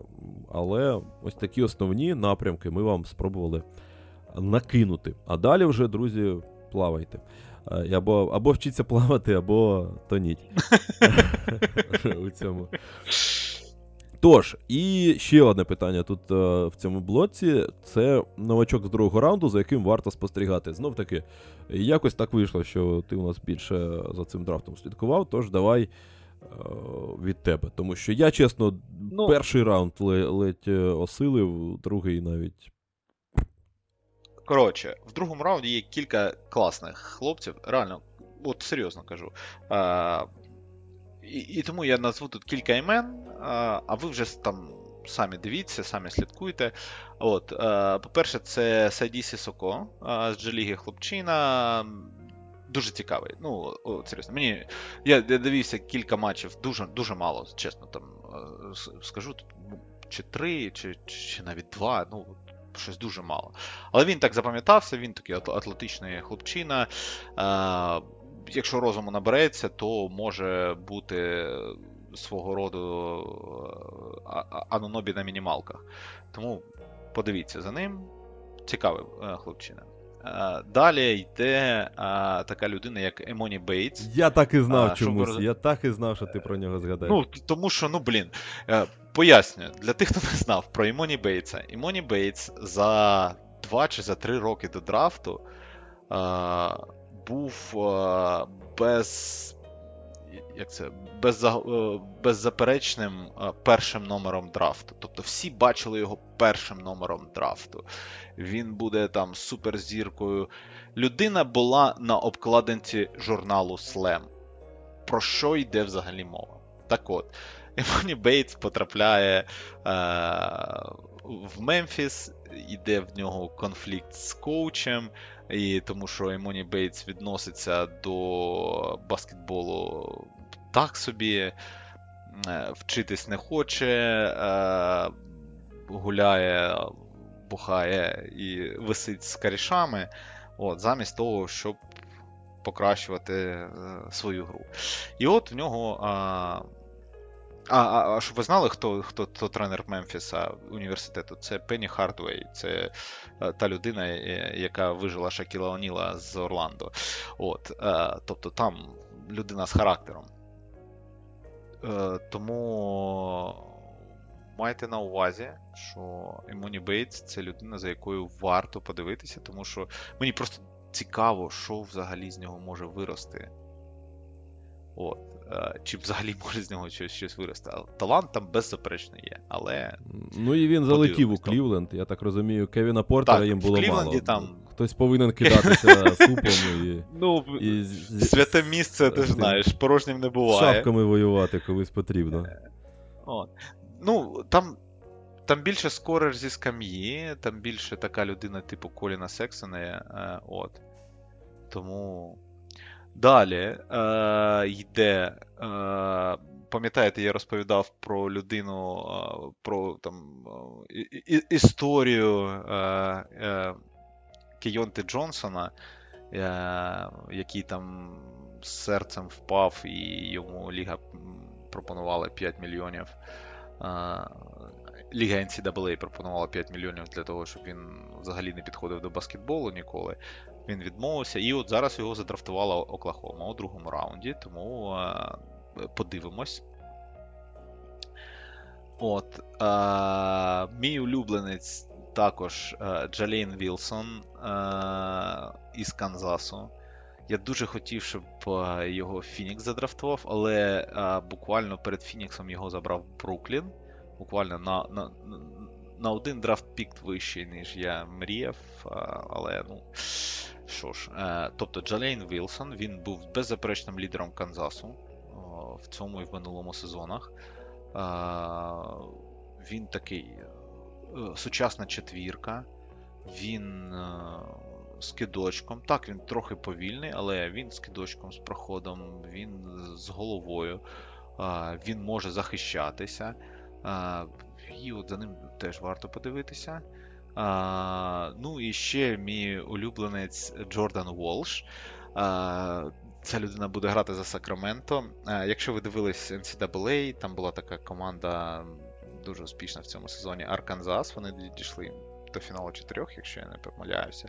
І в них там був такий а, хлопчина без волосся, без бровей, без взагалі якихось там волосинок на обличчі. Він повністю лисий, його лисина виблискувала по всьому паркету, але а, дуже старанний хлопчина.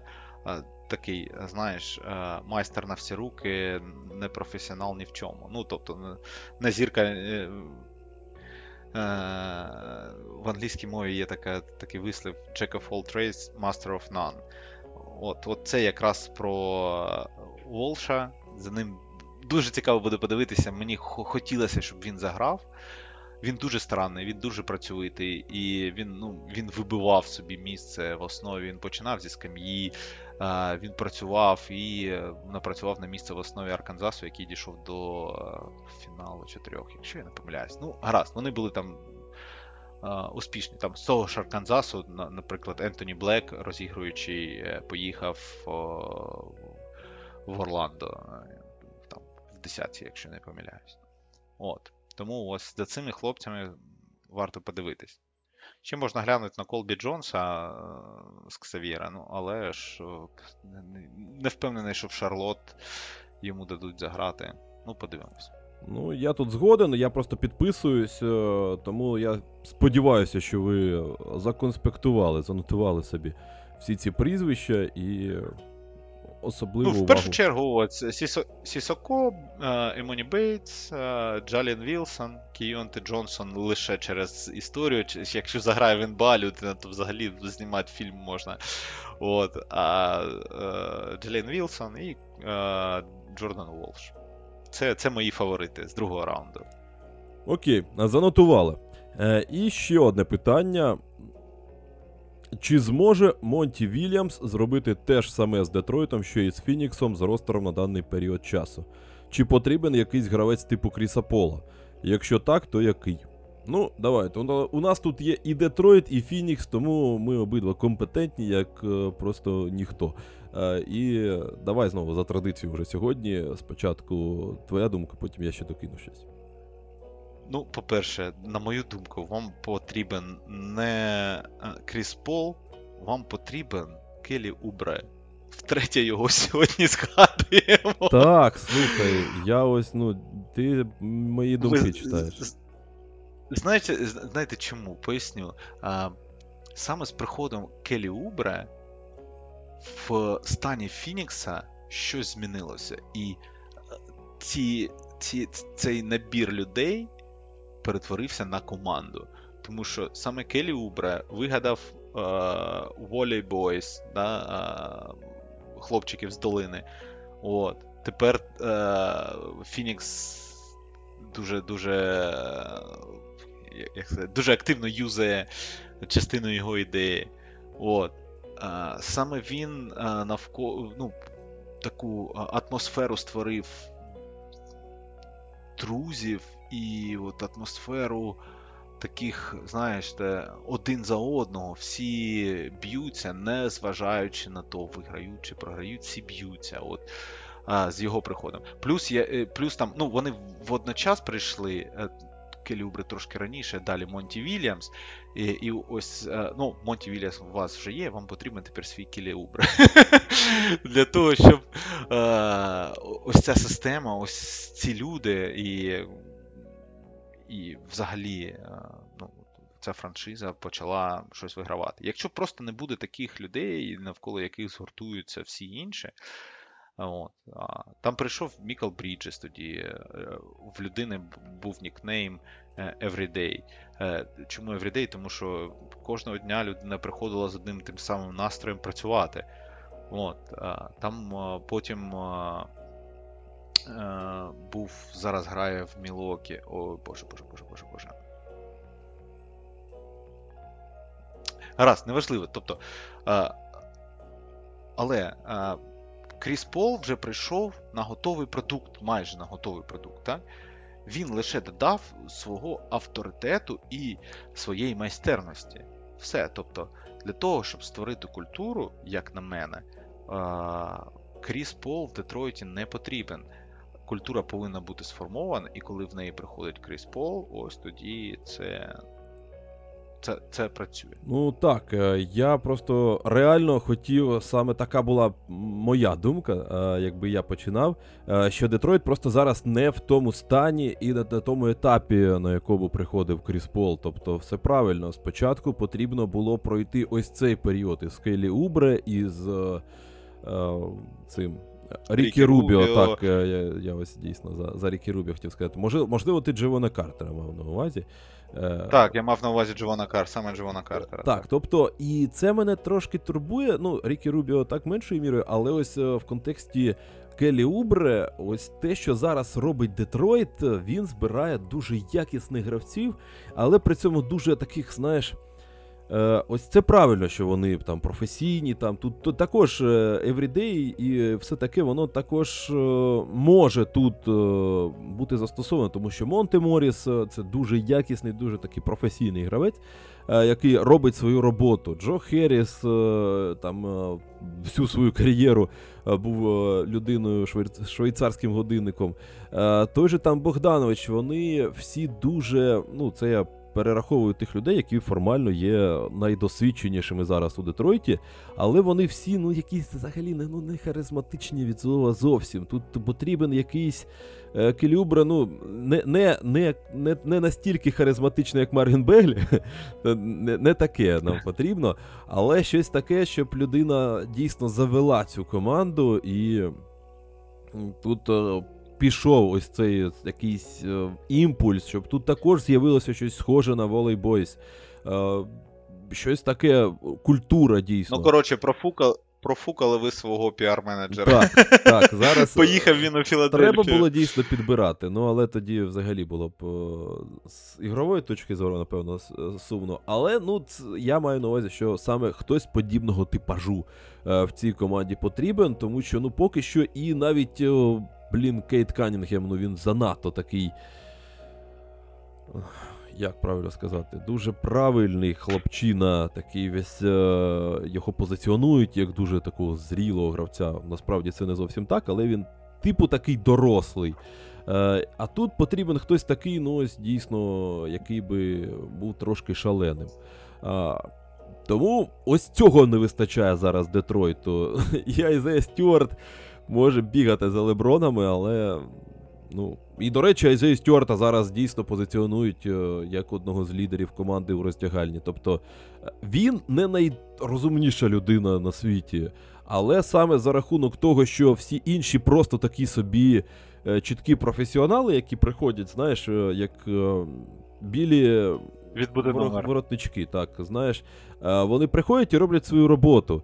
Е, А всі і, а ось Айзея Стюарт хоча б може там реально щось там комусь впаять е, у роздягальні.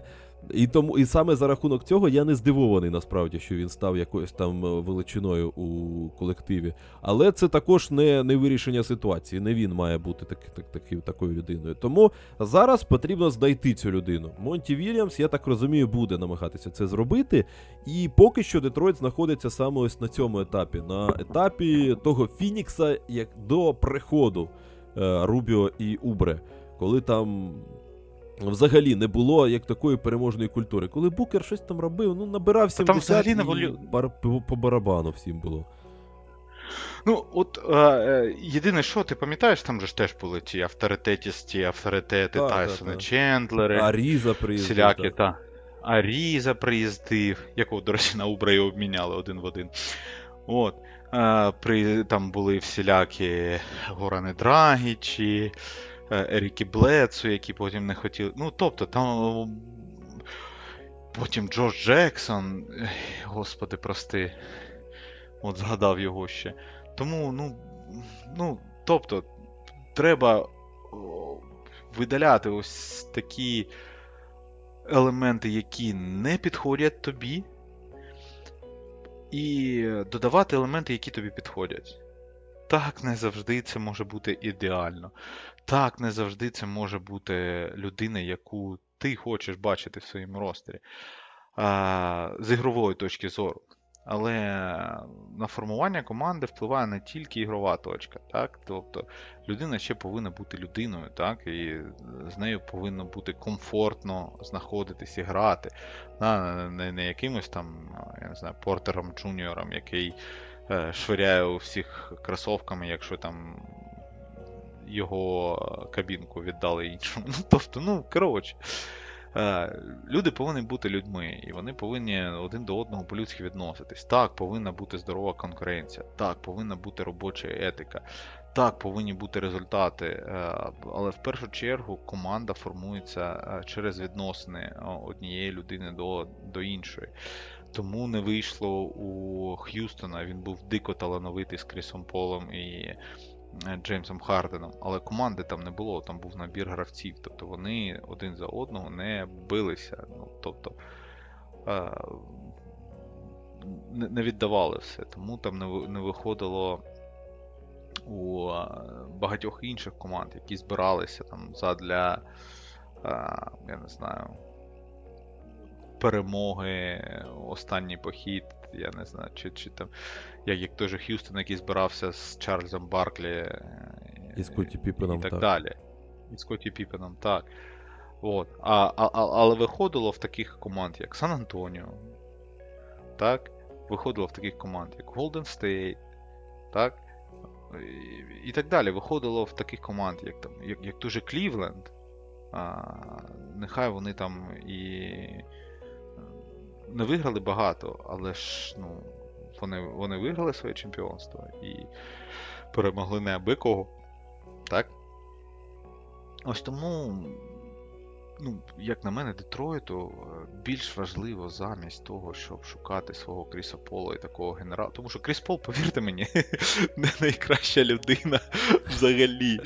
От, е, як, Він так, він він дуже вимогливий, дуже вибагливий, тому в нього і був конфлікт з Ейтоном, тому що Ейтон, ну. Хоче більше соплі жувати і гроші отримувати за те, що соплі жує. От. Ну то інша історія. Ми зараз не про це. Вам потрібна людина більше, яка. Віриш, мені більше е, сподобалось, як е, мені мені здається, більше б сюди зайшов Рікі Рубіо для формування от, ось такої е, так. командної домашньої атмосфери. Але Рікі зараз бореться з ментальними проблемами, тому. Ну, Рубі останнім часом, до речі, від е, якоїсь там зірки, яка не виправдала очікувань на старті своєї кар'єри, він якось останні роки перетворився, знаєш, на такою собі е, людину, яка розкручує молоді команди. Він в Юті пограв, допоміг Мічелу, пішов далі. Він пограв у Фініксі, допоміг е, зробити е, команді наступний крок, пішов далі. Е, прийшов в Клівленд в минулому, в позаминулому так, сезоні так. дуже непогано з Гарландом попрацював. І зараз його повернули, але він ходив, скажімо так, далі. І ось, ну, дійсно, такий гравець він поки що так, в, таким, в такому статусі ветерана, спеціаліста Ти знаєш, по він... молодих гравцях. Він дуже. Він дуже класна людина. Е, от всі кажуть, всі про нього говорять, що він дуже хороша людина. Ну, прямо. от. Як як товариш по команді, прямо Рікі це прямо взагалі взірець. От, В роздягальні його слухають, тому що він ось така людина. Тому що всім подобається бути навколо Рікі, тому що він Ну, по-перше, весела людина, по-друге, він доброзичливий такий, по-третє, він ніколи ні на кого не кричить, ні, ну, ні в кого з ним конфліктів не було. От, Тобто, так, можливо, він і не переможець е, десь там по кар'єрі чи по життю, але ну, не перемогами лише вимірюється все. Так, е, згоден. Е, Ну, власне, я думаю, що і по Детройту більш-менш е, донесли свої думки, е, що просто зараз не період переходу Кріса Пола. Ще команді дозріти потрібно до Кріса Пола. Е, Поки що потрібні дещо інші виконавці, в першу чергу за своїм характером. І у нас залишається ще одне питання. Воно зізнаємося найскладніше, тому що тут е, потрібен дуже великий пласт, е, дуже великий пласт, скажімо так, математичної більше інформації, яка в форматі голосу буде не такою е, цікавою і продуктивною. Ми спробуємо дещо варі. Коротше, змінити Якось- трошки формулювання. Яко, якось спробуємо відповісти. Так, і спробуємо викрутитись. Тобто, е, список і аналітика команд з більшою і меншою кількістю драфтпіків. Е, ми зведемо це до двох команд. Е, поговоримо зараз про команди, які обрали для себе ось цей шлях накопичення е, драфт капіталу. Спочатку це була Оклахома, яка назбирала за своїх зірок шалені просто піки, якщо не помиляюся, 15 е, у наступні роки. Але зараз вже потроху виходить на певний рівень. Паралельним курсом, трошки пізніше, вийшов з пункту А в пункту Б е, потяг під назвою Дені Ейндж, який почав робити фактично те ж саме з Ютою. Він розміняв тих зірок, які у нього були: Гобера, Мітчела. Е, Я ось буквально не так давно писав про це в прев'ю. Е, Він викалядував з них і плюс з Оніла, він там докинув із Конлі по піку. Там, якщо не помиляюся, 9 піків е, тільки першого раунду. Е, І Юта наразі поки що не дійшла до того стану, що і Оклахома, вона знаходиться там, як Детройт. Трошки попередньому ось цьому стані побудови команди. Е, І сьогодні про них давайте поговоримо. Давай знову таки з твоєї думки, чи взагалі виправдовує себе подібний підхід, тому що є як прихильники, так і, е, скажімо так, не прихильники подібного методу, просто накопичення, накопичення, накопичення, збору е, цих е, талановитих гравців, які в певний момент починають вже сидіти на головах один у одного і тобто банально органічно заважають один одному розвиватися. Але ну хтось то і вистрілює. У підсумку, ось як там Шай у підсумку вистрілив. Ну, давай так. Е- кожна команда, ну, побудова кожної команди е- витікає з е- присутності чи відсутності е- франчайз-плеєра, да? фран- ігрока, гравця франшизи. Ось тут, бачите, перекладаю з англійської. От, гравця франшизи, тобто головного, головної зірки, навколо якої ти будуєш свою команду. Якщо в тебе такої зірки нема, або ти менеджер команди, який вважає, що такої зірки нема, то таку зірку шукають. Різні команди шукають таких зірок по-різному. Наприклад, в Лос-Анджелес е- зірки приїжджають. Да? І Ентоні Девіс, і Леброн туди приїхали. Вони не доморощені, вони не. Ніхто їх не обирав на драфті. Туди приїжджають гравці. Там з зірок, які були обрані на драфт, з драфта, ну, таких суперзірок, які були обрані з драфта, це Меджик Джонсон та Кобі Брайант. да? Але ж скільки зірок пограло за Лос-Анджелес Лейкерс? Ну, уявіть собі, і той же, е, і той же Карім, і той же Шакіл О'Ніл, ну і так далі. Ну, тобто ми не будемо зараз поглиблюватись в історію Лейкерс. Команди з маленького ринку, як то Оклахома чи Юта, е, це команди, ну, куди не дуже то і хочуть їхати суперзірки. Ну, от уявіть собі, Леброн обирає, куди поїхати, в Юту Джаз чи в Лос-Анджелес Лейкерс. Ну, як на мене, вибір очевидний. Далі. е, Тому цим командам треба шукати інші способи доставки зірок у своїй команді. Є дві опції: вирощувати своїх з драфту або обмінювати. Так, вимінювати. Але е, вимінявши півцарства за коня, е, не факт, що ті, віддавши півцарства за коня, е, не факт, що той конь надовго залишиться в Оклахомі, як сталося з Полом Джорджем. Так? Він же ж надовго не залив, він пограв два сезони і сказав все, дякую, якщо можна, обміняйте мене, будь ласочка, куди, куди-небудь в Кліперс. От так, так і вийшло. Тобто, най, найдовше зірка може пробути в команді, якщо вона обрана з драфту, або обміняна на дитячому контракті, так би мовити. Да? А, і це так само, як сталося от, з, е, з Шаєм. Так? Угу.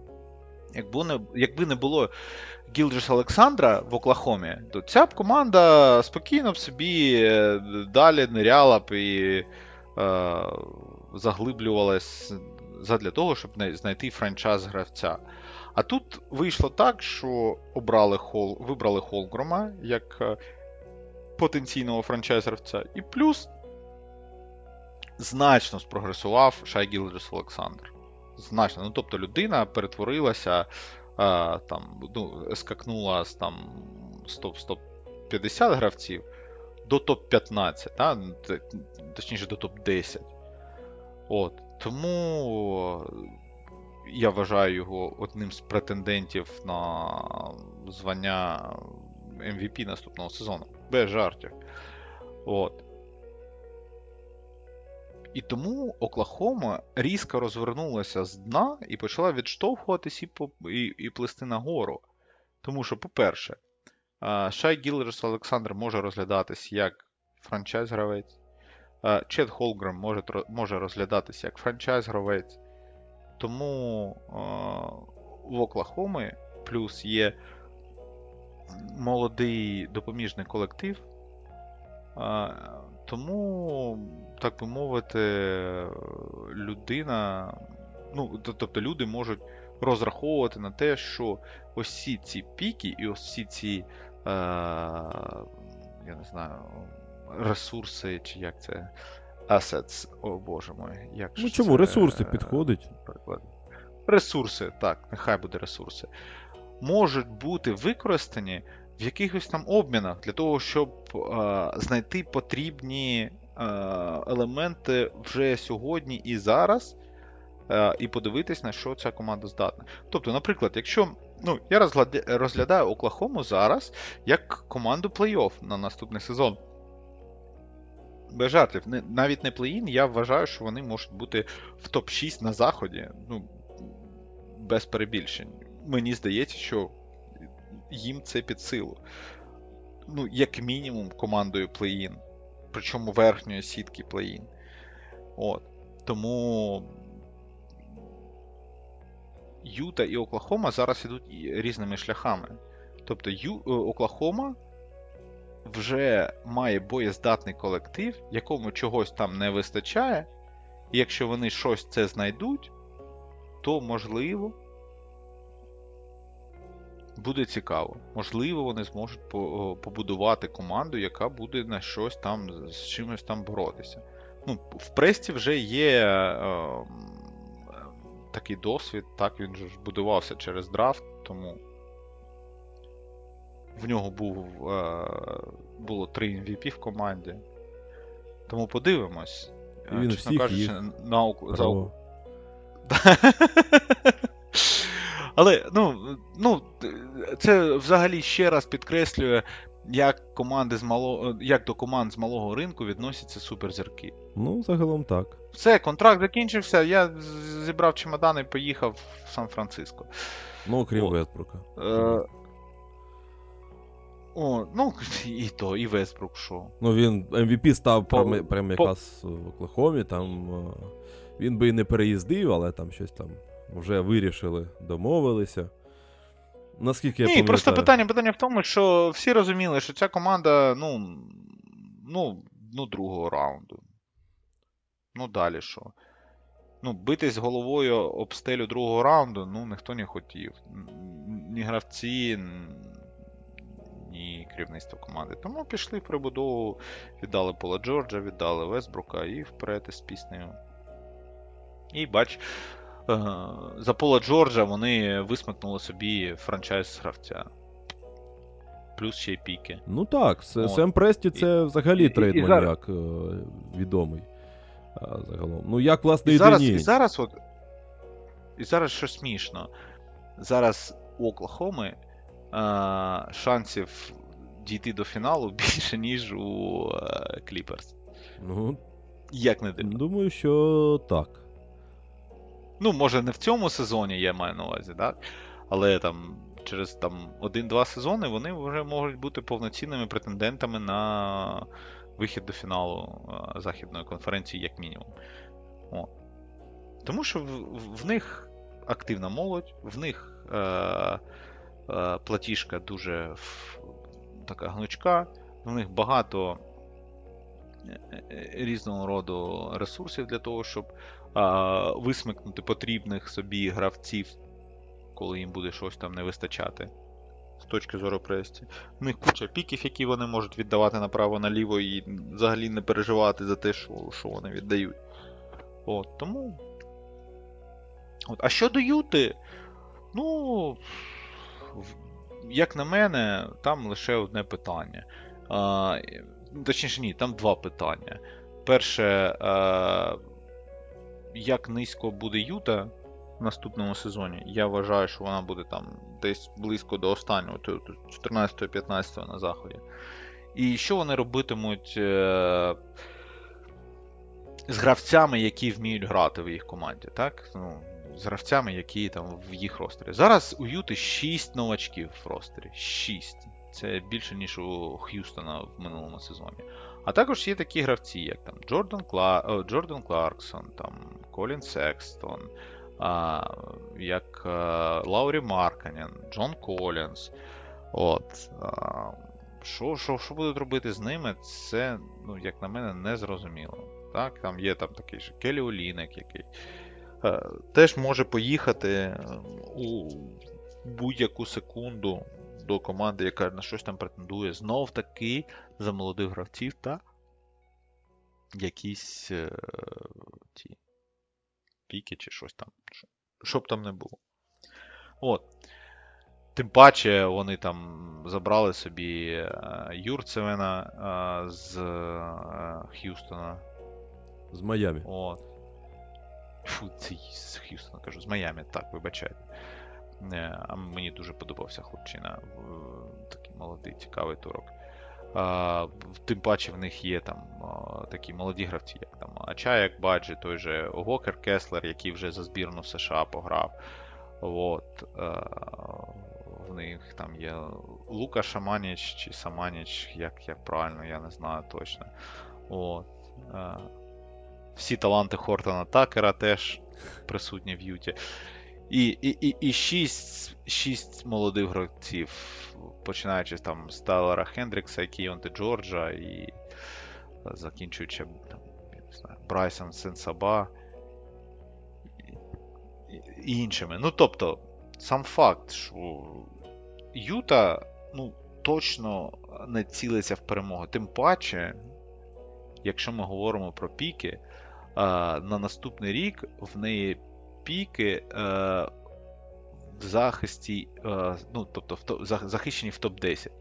Тобто їм кров з носа треба тонути для того, щоб забрати цей пік. До От речі, так. Я і забув про це. Ну, якщо казати так, про піки, е, якщо напевно певною мірою виходити до теми нашої питання самого, е, то про більшу кількість піків е, саме по собі ось така тактика накопичення драфт капіталу, е, вона багатьма сприймається як побудова саме ось такої там, молодої команди, яка прям вся буде з драфту зроблена, і щось по типу там Гарден, Дюрент, Вестбрук і Бака тут буде побудовано. Насправді воно як мені здається, не зовсім так. І, і в Юті, і в Оклахомі воно буде не зовсім так е, функціонувати. Зараз е, Шай почав розвиватися, ставати зіркою. І дійсно зіркою, заради якої варто вже трошки починати зупинятися, тому що ще до попереднього сезону не було 100% розуміння, чи Шай це. е, Дійсно, франчайз-гравець, е, чи це ось як зараз Марканен, який вистрілив, і, але ти не впевнений ще до кінця, чи е, це дійсно франчайз е, з претензії на категорію А, е, який буде вирішувати дійсно серйозні питання там в плей-офф е, в перспективі. Е, Чи це ось ну такий просто хороший гравець, який вистрілив в, в зливній команді.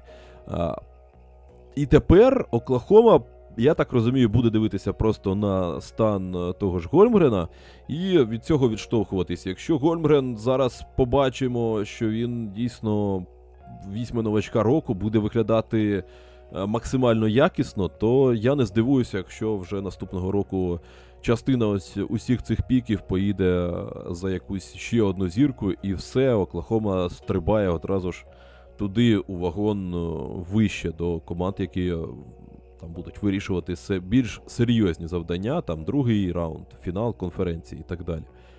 Е, Так само і у Юти, але просто на декілька, на декілька етапів назад. Зараз вони знаходяться просто на. Так, так.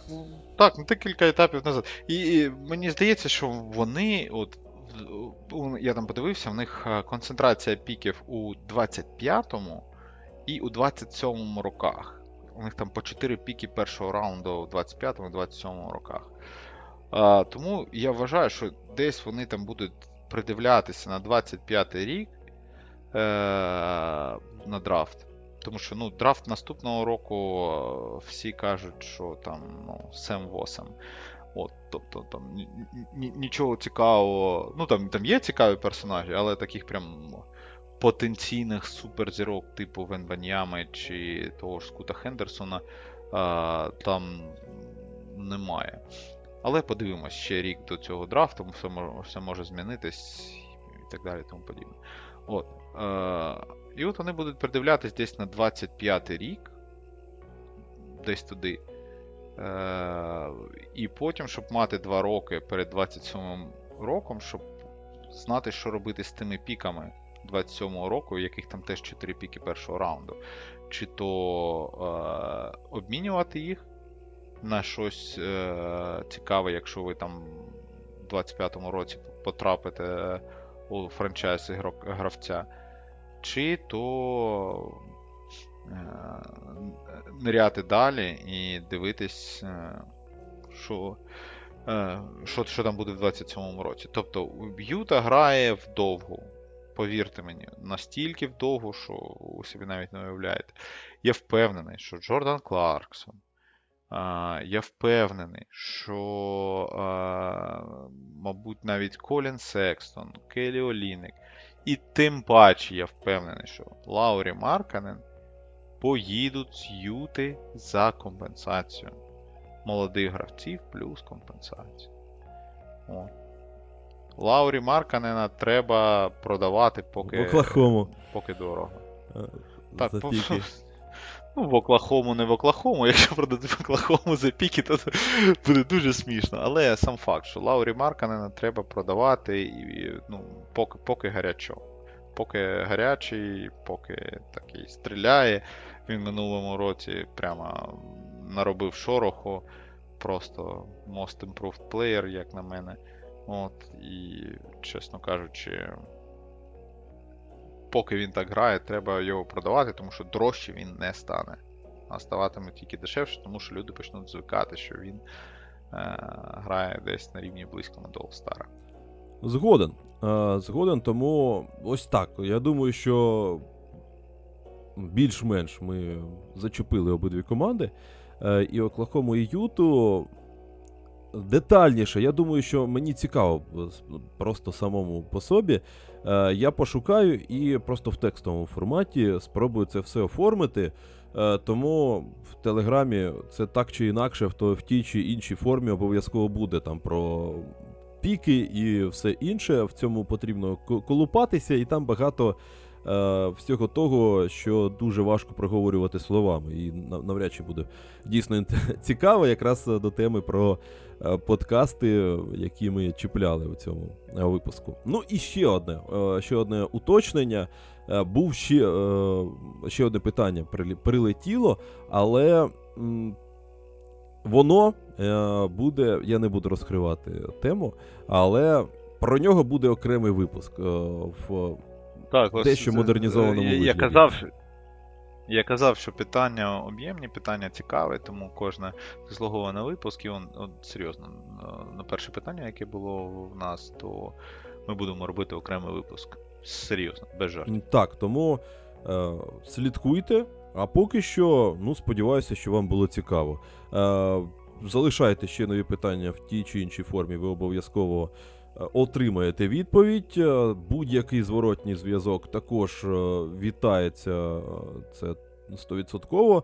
Е, За будь-якими е, джерелами зв'язку можете з нами на цей зв'язок виходити. Вони всі будуть е, е, в описі, е, наскільки це можливо. І мені, власне, залишається лише подякувати усім, хто дослухав до цього моменту. І, звісно ж, тобі, Іване, за те, що нарешті зібралися і записали. Ну, я вважаю, Так. що дуже цікавий е, випуск. Е, Об'ємний, цікавий дуже багато інформації. Беручи до уваги, те, що це міжсезоння і не так вже і багато новин, то я думаю, ми дали багато цікавої інформації людям і сподіваюся, відповіли на ваше питання. Якщо щось там вам не сподобалось в нашій відповіді, або дуже сподобалось, то е, не соромтеся залишати коментарі. В коментарях описувати, як ми щось там не те сказали про вашу улюблену команду, або щось те сказали про вашу улюблену команду. Тому будемо намагатись відповідати всім. Дякую всім, хто дослухав до сюди. Слава нашому ЗСУ, слава Україні і почуємось. Так, друзі, залишайтеся в безпеці, підтримуйте наші Збройні Сили, і все буде Україна.